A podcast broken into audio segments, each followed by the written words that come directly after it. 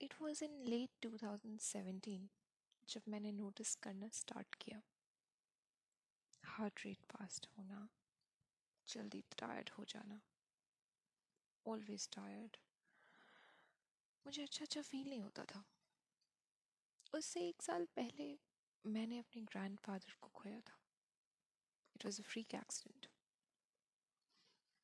मैं उस एक्सीडेंट के बाद उन्हें देखने भी नहीं गई बिकॉज़ मुझे पता था कि उनके पास ज़्यादा टाइम नहीं है। और जब तक मैं वहाँ पहुँचती, वो नहीं रहते। उस मेमोरी को अपने साथ में नहीं रखना चाहती थी। वो साल बीत गया। मुझे लगा, शायद वो मैं प्रोसेस नहीं कर पाई। इसलिए शायद अंदर ही अंदर एक स्ट्रेस लेवल है जो बढ़ता चला जा रहा है, जिसकी वजह से ये हार्ट रेट मेरी बढ़ रही है। या फिर मैं अपने पति से कुछ ज़्यादा ही प्यार करती हूँ कि जब वो मेरे साथ रहता है, मेरी हार्ट रेट बढ़ी रहती है।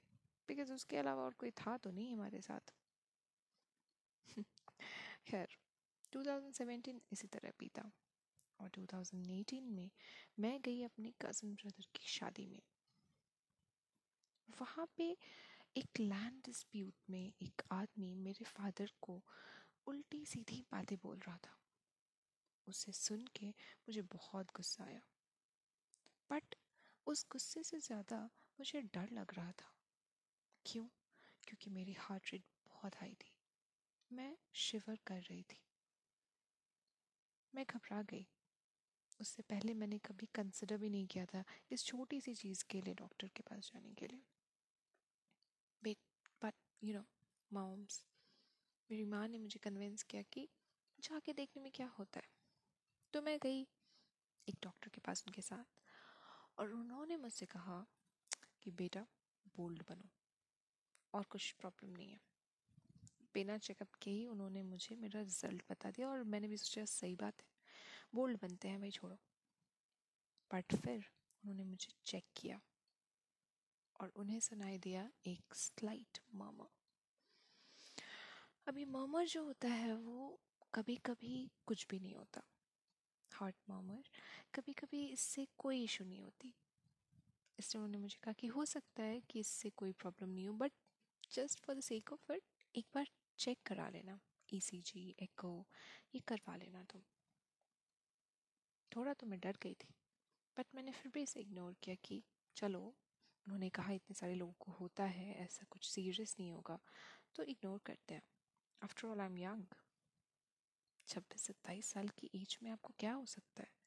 हार्ट डिज़ीज़ बिल्कुल नहीं। आपकी फैमिली इतनी हेल्दी रही है, सब ठीक रहे हैं। आपके पेरेंट्स हार्ट मेडिसिन पे नहीं हैं तो लोगों को ऐसा लगता है कि आपको भी कुछ नहीं होगा। खैर, शादी हो गई, मैं वापस आ गई अपने घर और फिर बहुत ज़िद करके मेरे हस्बैंड मुझे ले गए डॉक्टर के पास। वो फ़र्स्ट टाइम था जब मैं एको या ई कराने जा रही थी तो मैंने अपने कुछ फ्रेंड्स को बुलाया for moral support you know it was really embarrassing although मुझे लग रहा था कि पता नहीं, कहीं कोई मेल आके मेरा एक को ई तो नहीं करेगा? कैसे करवाऊँगी मैं? खैर, ऐसा हुआ नहीं। ऐसा होता भी नहीं है। फीमेल अटेंडेंट्स थी नर्सेज थे डॉक्टर्स थे।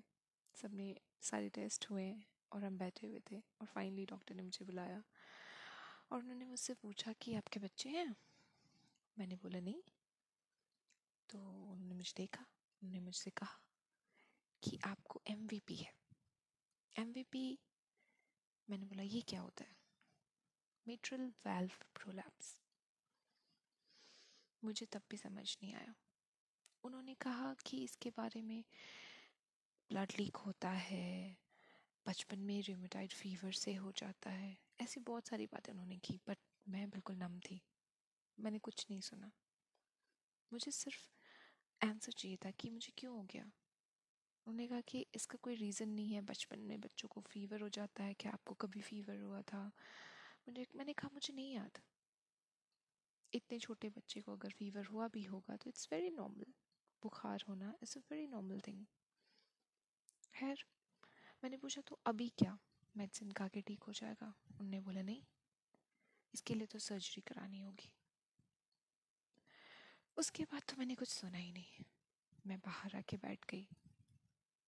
इतनी टेंशन हुई मुझे, एक समय के लिए लगा कि ये क्या हो गया मेरे साथ?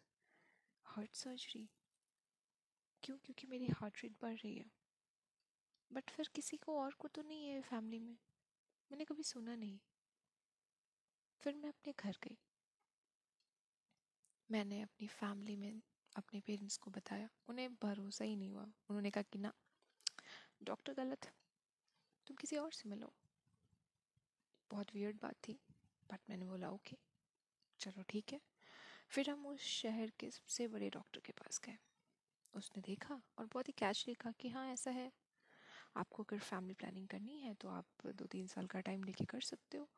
उसके बाद सर्जरी करवा लीजिएगा। अभी ऐसा कुछ सीरियस केस नहीं है। सीरियस केस नहीं है। आपके लिए नहीं है क्योंकि आप एक डॉक्टर हो। आप इससे कहीं ज़्यादा सीरियस केसेस सॉल्व करते हो, उनसे डील करते हो। बट मेरे लिए तो है।